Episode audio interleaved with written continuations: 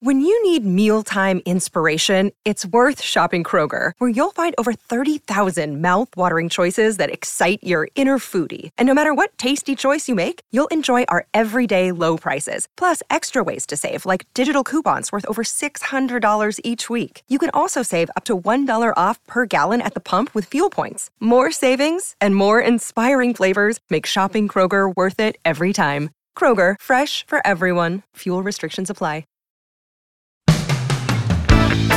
Today, on Something You Should Know, ever walk into a room and immediately forget why you went in there in the first place? I'll tell you why that happens. Then you'll discover how to be more fascinating, and there's a really good chance you want to be more fascinating.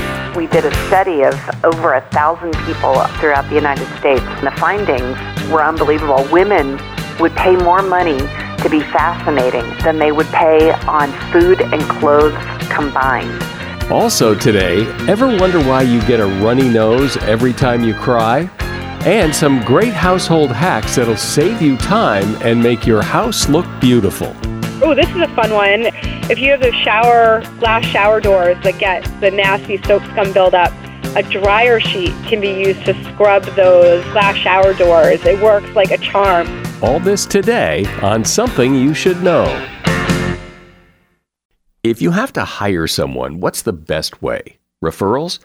Well, maybe that could work. But just because somebody knows somebody who knows you doesn't necessarily mean they're qualified. Or you could pull out that file of random resumes that came in during the last six months. Maybe there's somebody in there. Maybe. Now, if you're hiring, you need Indeed. Indeed is your matching and hiring platform with over 350 million global monthly visitors according to Indeed data, and a matching engine that helps you find quality candidates fast. As a business owner, I've found that hiring the right people, well, there's just nothing more important. Don't leave it to chance or a referral or a random resume. Use Indeed. In the minute I've been talking to you, 23 hires were made on Indeed, according to Indeed data worldwide. Indeed's matching engine is constantly learning from your preferences.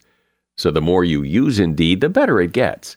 And listeners of this show will get a $75 sponsored job credit to get your jobs more visibility at Indeed.com slash something. Just go to Indeed.com slash something right now and support this show by saying you heard about Indeed on Something You Should Know. Indeed.com slash something. Terms and conditions apply. Need to hire? Oh, you need Indeed. Something you should know. Fascinating intel, the world's top experts, and practical advice you can use in your life. Today, Something You Should Know with Mike Carruthers. Hi, welcome to Something You Should Know. Hope your summer is going well, given the circumstances in which we live this summer. I want to start today with something called the doorway effect. And this is interesting because this happens to me relatively frequently, and I thought it was just me. But apparently, it happens to everyone, and perhaps it's happened to you. The doorway effect is that phenomenon, for example, where you go walk into the kitchen to get something, and as soon as you walk through the kitchen door, you forget why you came into that room. It turns out that researchers have been studying this for years and have concluded that almost all of us lose some information every time we walk through a doorway. So, if you've ever forgotten why you came into the kitchen or where you put your keys, you can blame it often on the doorway effect. Experts say that what happens is our brains experience a subtle shift each time we enter another room or change environment. So, it's so busy taking in this new information that it just might purge that one thing you need to remember, like why you came into the kitchen.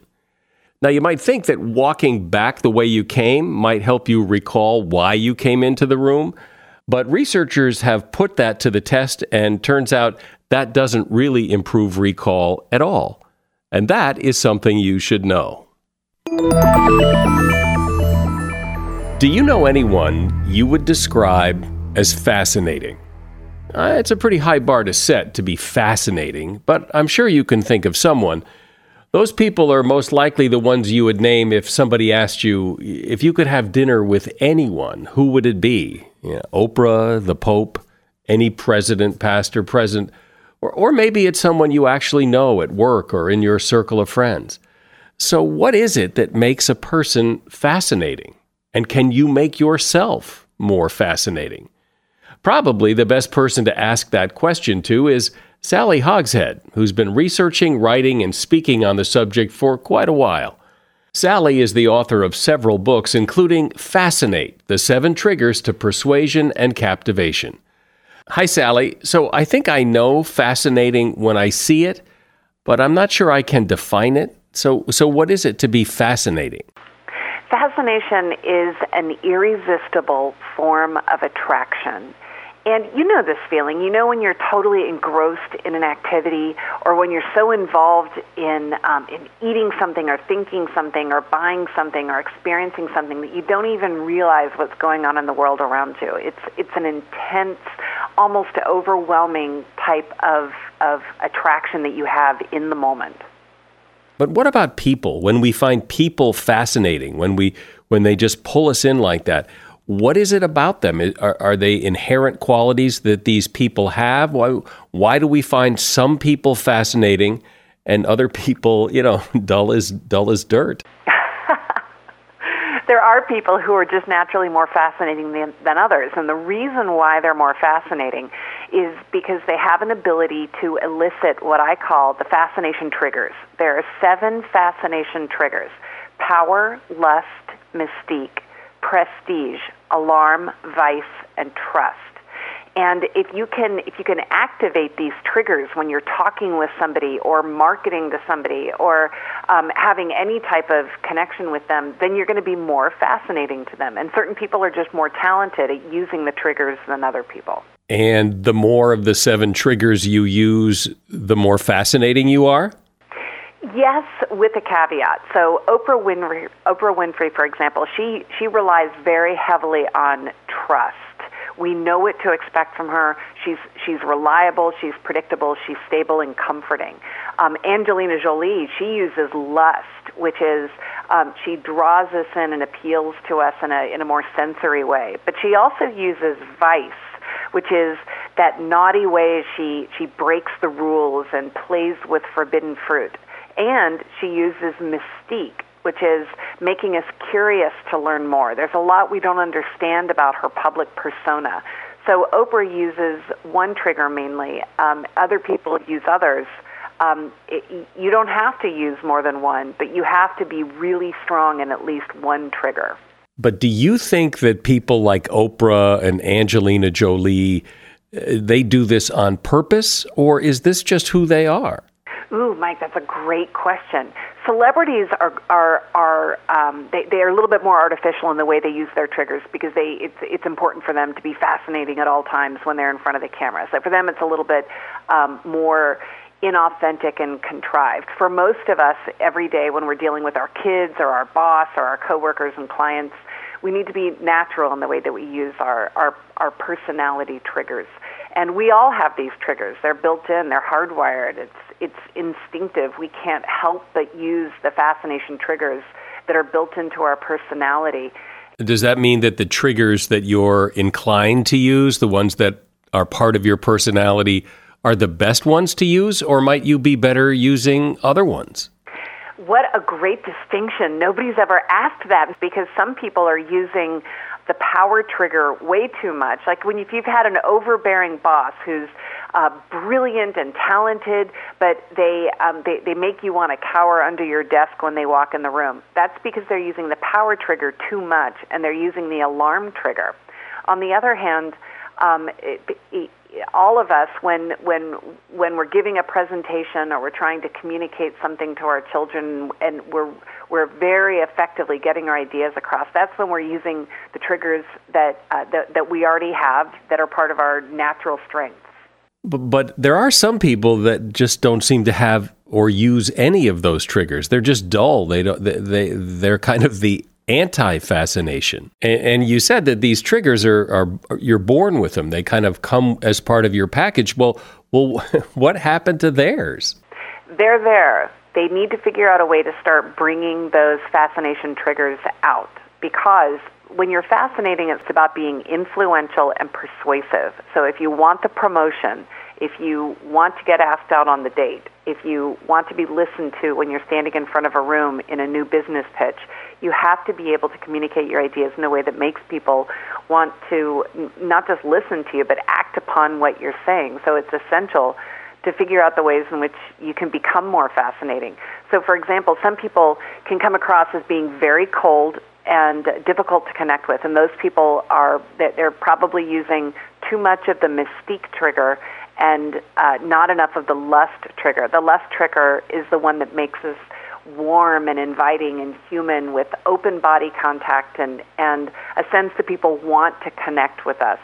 It would seem to me, as I listen to you talk, that, that there's a difference between people who are naturally fascinating, who just happen to be fascinating people, and people who have to work at being fascinating. I mean, if you have to work so hard at being fascinating, how fascinating are you are you really? And and those people who are naturally fascinating, you know, they don't know anything about Sally Hogshead or what it is you teach. They just are fascinating. What do they know that the rest of us don't know? There are certain people that have a, uh, just a, a natural charisma, a gift for for connecting with others or doing things that we almost can't help but watch. And uh, and sometimes they're doing it with a with a goal in mind. Like people are very fascinated by Adolf Hitler. He uses the power trigger and the alarm trigger, and um, um, as a result, his his actions were horribly effective. The same is true of terrorists or hijackers they have a goal and they they fascinate people in a in a in a heinous way. On the other hand, there are also um, people that want to be able to uh, accomplish things. They want to be able. They have a political agenda, or they they want to raise money for the PTA, but they can't seem to figure out how to get that groundswell of support. And uh, by taking a look at the triggers that they're not using, they could probably find new ways to um, to to make their message more compelling. My guest is Sally Hogshead. She's author of the book Fascinate The Seven Triggers to Persuasion and Captivation. A shout out to Claritin for supporting this episode and providing us with samples. You see, for as long as I can remember, I have had to deal with seasonal allergies stuffy nose, watery eyes, the whole deal. And the worst for me is it messes up my sleep. I wake up because I can't breathe right. And during the day, well, you know, if I'm working and I'm all stuffed up, then my voice sounds weird, and this is how I make my living. Luckily, for those of us who live with the symptoms of allergies, we can live Claritin Clear with Claritin D. I use it, and if you struggle with allergies, you should too. Designed for serious allergy sufferers, Claritin D has two powerful ingredients in just one pill that relieve your allergy symptoms and decongest your nose so you can breathe better. I've been using Claritin D for years because, well, it just it takes care of the problem. Ready to live as if you don't have allergies? It's time to live Claritin Clear. Fast and powerful relief is just a quick trip away. Find Claritin D at the pharmacy counter. Ask for Claritin D at your local pharmacy counter. You don't even need a prescription. Go to Claritin.com right now for a discount so you can live Claritin Clear. Use as directed. Seeking the truth never gets old. Introducing June's Journey, the free to play mobile game that will immerse you in a thrilling murder mystery. Join June Parker as she uncovers hidden objects and clues to solve her sister's death in a beautifully illustrated world set in the roaring 20s. With new chapters added every week, the excitement never ends. Download June's Journey now on your Android or iOS device or play on PC through Facebook Games. So, Sally, aren't these triggers somewhat situational? I mean, e- even if lust is your best trigger, aren't there situations where you, you better not be using lust? Yes, exactly. It's um, it's very true, and that, that's one of the great things about having this buffet of triggers that you get to choose. You can you can ramp some up and and pull them back when I'm in when I'm in a business situation in a in a boardroom, I'm probably not going to be using the mystique trigger as much because I need to get my point across. I'm going to be more relying on the power trigger by um, commanding authority and respect. And I'm going to use the prestige trigger by trying to make sure that I'm elevating my message so that it, it, it carries weight among um, the audience to which I'm speaking. But if I'm going out with my friends, I power and prestige don't um, they, they don't they don't play as much of a role there. In those cases, I'm going to want to be using the trust trigger and, and communicating to my friends that they can rely on me and feel comfortable with me, or or the um, uh, the the vice trigger by maybe doing uh, telling an unexpected joke or doing something that uh, that that that isn't the same old conversation. But when you say triggers like vice and lust, I mean, people think people think naughty things. think of brands using something like lust, like you lust for chocolate or you lust for a sports car. It's that craving that you have when you want to be close to something. It, at its heart, Fascinate is a marketing book, and it has application to personal brands, but it's really about making companies and organizations more fascinating and these brands need to find new ways of uh, of communicating outside of the way they normally do. So the Vice Trigger is one that um, a, a brand that's coming into the marketplace that needs to uh, kick up some dirt and, and surprise people and do something fresh. They're going to have to use uh, some sort of way to compete against the 800 pound gorilla in the category. And the Vice Trigger is the one that they should use to uh, to create a message that's that that is not going to be the same old thing that people have always heard. These seven triggers that you've come up with, where, where did they come from? Is this the result of, of some research, or are these things you developed, or where? What's the source of the seven triggers? When I was developing this concept of how do we create more persuasive messages, that was the theme of the book that I wanted to develop and I began to uh, realize that there are very instinctive reasons why we do the things we do, why we make the decisions we do, why we have seemingly irrational behaviors. And as I as I conducted the research, we did a study of over a thousand people um, throughout throughout the United States.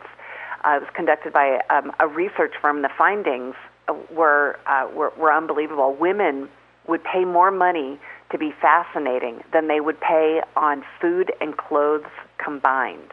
$388 a month. That's how much they would be willing to pay in order to be the most fascinating person in the room. And as we started looking at the traits that people uh, described and how they wanted to fascinate or what fascinated them, we started to create these buckets, these these seven pillars and we tried a few uh, different combinations. It took about a year to get the combination of triggers into something that uh, were very clearly defined categories. And any behavior, any decision can be parsed into one or more of these seven triggers. Doesn't everyone want to be more fascinating? Everybody needs to be more fascinating if we want to persuade others with, with whatever our message is, whether it's keeping your kids off drugs or lobbying for, um, for, for a new job. The problem is that we don't know exactly how because we, we don't know how to create more, um, make ourselves more persuasive or make our brands more persuasive. The only people who don't want to be more fascinating are those who need to fly under the radar. For whatever reason, they don't want to attract any attention to themselves at all. Those are very few people because we all have to we all have to get attention for our message, whether we're talking to a gate agent at a flight that's totally sold out and we have to sweet talk our way onto the plane, or we want to have a closer relationship with our own family. We all need to persuade people. It all comes down to marketing. Yeah, but but that sounds so inauthentic and, and manipulative that it's all marketing. But but it is all marketing. It is, and not not in a not in a superficial way. We as human beings, we need to be able to connect. You know, when when when you were born, and the moment that you were born, you had a very limited number of instincts. One of those instincts was the instinct to smile. And as soon as you were able to smile, you began to do that at your parents because you wanted to captivate them so that they would continue to take care of you and change your diaper and feed you, even though you probably had a nasty habit of doing things like crying in the middle of the night. And the reason why you did that is because relationships are essential and they, they, they, they pivot on one person's ability to transfix the other person. And you got you got this whole amazing dashboard of instincts specifically around how to make eye contact, how to read somebody else's facial cues, how to project your body language so that other people would understand that you weren't trying to eat them or attack them, that you wanted to socialize with them. We developed these over thousands of years because they enhance our survival. And we use them today without even knowing it, um, even though there's a lot of electronic communication and phone communication. It still comes down to these seven instinctive triggers. Can you give me an example or two or three of a company or brand or product that has used some of these triggers effectively?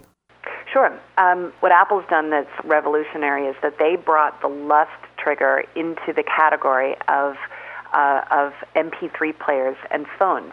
When you hold an iPhone in your hand or when you look at it, there's something about it that is, is sensual and appealing and it makes you want to interact with it. When you go into their stores, they're beautiful, they feel powerful. They use the power trigger and the and the prestige trigger they uh, they've developed a, an incredibly strong base of people because they have mystique.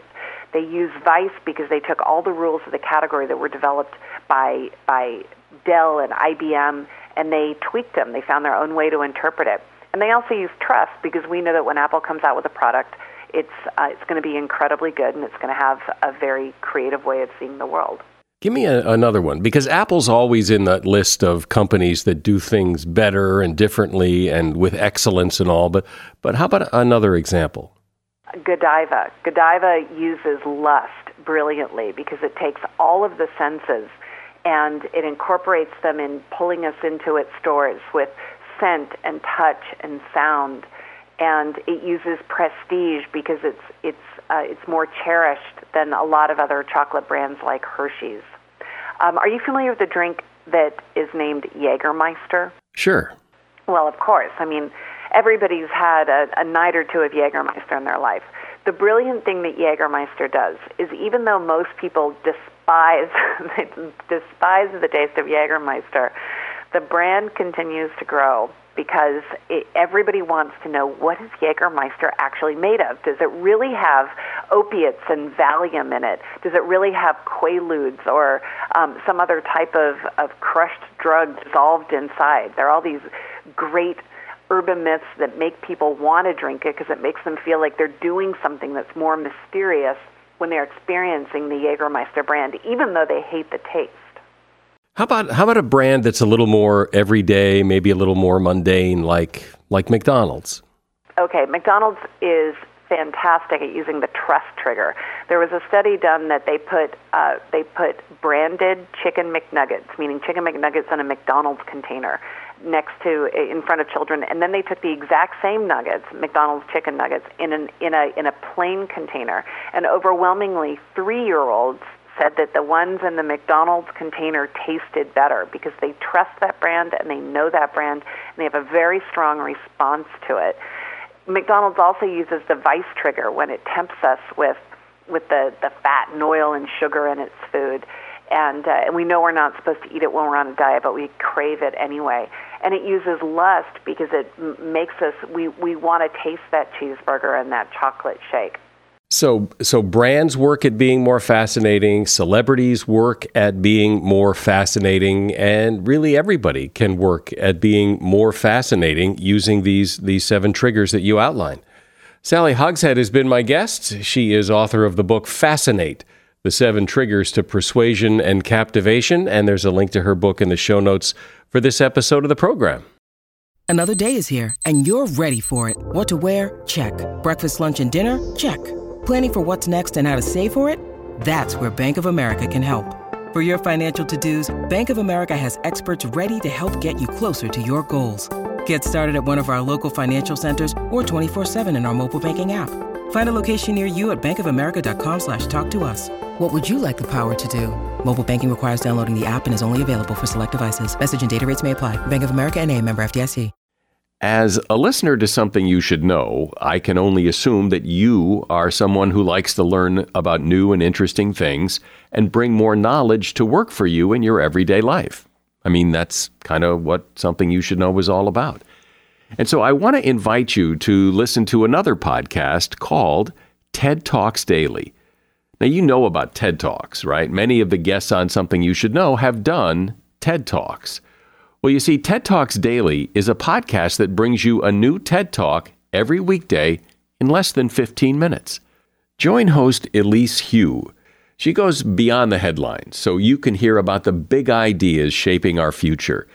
Learn about things like sustainable fashion, embracing your entrepreneurial spirit, the future of robotics, and so much more. Like I said, if you like this podcast, something you should know, I'm pretty sure you're going to like TED Talks Daily. And you get TED Talks Daily wherever you get your podcasts. Whether you're a man or a woman, young or old, there will be a time in your near future when you're going to have to clean up something. Because life gets messy, and nobody knows better how to keep things clean than Jolie Kerr. Jolie writes a cleaning advice column. She has a podcast called Ask a Clean Person, and she is author of a book called My Boyfriend Barfed in My Handbag. Hi, Jolie. So, so how how did you get to be this cleaning guru? I was always a clean person, even as a child. I was kind of an odd child, and I'm definitely an odd adult. Um, and I just really love cleaning. It's just a, a thing that I've always been into, oddly enough. That's very weird. Yeah, I know. well, uh, compared to a lot of the other people who write about and give advice about cleaning, I mean, you you love this topic. I mean, it does seem a little weird. Anyway, you might be right about that. Yeah. I you know I've, I've actually never thought about that. I mean, I'll tell you that I am a pretty joyful person in general, and I think that bringing um, a positive, upbeat attitude and lots of laughter to almost any situation um, is a very great thing to do. Um, I just think it makes life better. Okay. So yeah, so All that's right. the way I look at cleaning. So let's get into some nuts and bolts here and have you give us some of your favorites or some of the gee, I never knew that kind of cleaning tips that, that will dazzle people. So yeah, one one thing that um, I think people tend to be surprised by is that white vinegar is a magic product that can be used from for everything from removing mold to as a glass cleaner and an all-purpose cleaner. It's an odor eliminator that can be used in laundry. So it's just an incredibly um, versatile product. It's also really inexpensive and it's non-toxic. So it's it's basically a perfect cleaning product. Um, and the, the running joke in my column is that the answer is always vinegar. So that's one thing that surprises people. Then I have other weird, weird tips like using foodstuffs to clean. Um, so tomatoes and ketchup will clean copper, make it bright and shiny, which is kind of a weird one. Um, another thing, you know, when you set a, a glass down and you forget to use a coaster and it leaves that white water ring on your wood table, um, mixing a little bit of ash, either cigarette or cigar ash, with butter to make a paste will take those white water rings up from wood. So people tend to really like those kinds of weirdo tricks that I have. Yeah, give me some more of those. I love those. Um, couple more. Uh, use a piece of sliced bread to pick up glass. If you've shattered glass on your kitchen floor, say, grab a piece of sliced bread and just use it to pat that glass right up. Same thing with a cut potato. A cut potato will also pick up glass shards, so that's a nice trick to have. Um, and then I guess sticking with the food theme, um, if you cut a half a grapefruit or a half a lemon and sprinkle it with kosher salt, that can be used to scrub the interior of a bathtub. So the combination of the citric acid and the sort of sloughing power power of the salt will will take soap scum and that kind of stuff up off of a off of a tub. Better than cleanser? Better than Comet? I mean, it's different from Comet. It's much it's much gentle gentler than Comet. Comet's very harsh. I mean, I love Comet, but I think that um, people can tend to overuse those kinds of harsh powder abrasives. The other thing that's really great about the the grapefruit or the lemon trick is that it's totally non-toxic. So if you have a household with kids and they're often taking baths, you might be hesitant to use a product like Comet because it can leave a residue that then is still in the tub when, you know, Junior goes in for his nightly bubble bath. Um, so using natural products is a is a big thing, especially for a lot of parents. Great. Keep going. Um, sure. Oh, this is a fun one. As long as we're on the, the subject of the, the tub and the shower, if you have those shower glass shower doors that get the nasty soap scum buildup, um, a dryer sheet can be used to scrub those shower, glass shower doors. It works like a charm. I actually just told a reporter who was interviewing me about that, and she emailed two days later and said, "Oh my gosh, I tried that and it worked. I can't even get over how good my bathroom looks right now." So that was always that's always exciting to hear those those little tricks. Um, another good one with dryer sheets is to use dryer sheets for dusting. Um, not only will they pick up dust, but they also leave behind a thin coating that will help to repel dust for just a little bit longer. Um, it's not going to prevent the dust, but it's going to extend the life of your dusting effort just a little bit longer, which is a good thing. What about? Um, I know it's a, a problem for lots of people is when you try do your best to finally get out and clean the windows. The streaks when the sun shines through, they get all streaky. What's your advice? Yeah, well, first of all, don't clean the windows on a sunny day, which I know is frustrating because oftentimes it's that sunny day that makes you realize how dirty your windows got, especially during spring cleaning time. Um, but wait until you have an overcast day um, and clean the windows on an overcast day. The sunshine actually will, will contribute to the streaking. Um, another really good thing to do is to use newspaper um, instead of uh, paper towels um, because new newspaper is lint free, so it's not going to leave behind any lint on the windows. Um, if you don't like using newspaper because it gets the ink on your fingers, which a lot of people don't like, um, grab a copy of the Wall Street Journal because they spend a little bit of extra money um, on a kind of ink and printing process that doesn't um, leave the ink on your fingers. Oh, great. Yeah, what there, there's there's a weird one for you. By the Wall Street Journal. Yeah. What about uh, stuff when it, around the stove and the oven that gets burnt on? You know, like the burners get burnt on stuff, and it's like impossible to get off. Oh, I know. It's really a bear, isn't it? Um, a little bit of a cream cleanser or um, a, a powder abrasive like Comet. Comet might be too harsh um, if you've got glass or enamel um, stovetops. Um, so I would use something a little gentler, maybe something like Bon Ami. Um, and there's a product called a Dobie Pad, D-O-B-I-E, that's made by 3M, and it's a sponge that's covered in a kind of special 3M magic netting um, that won't cause scratching, but is an excellent product for um, getting things that are stuck on up off of surfaces.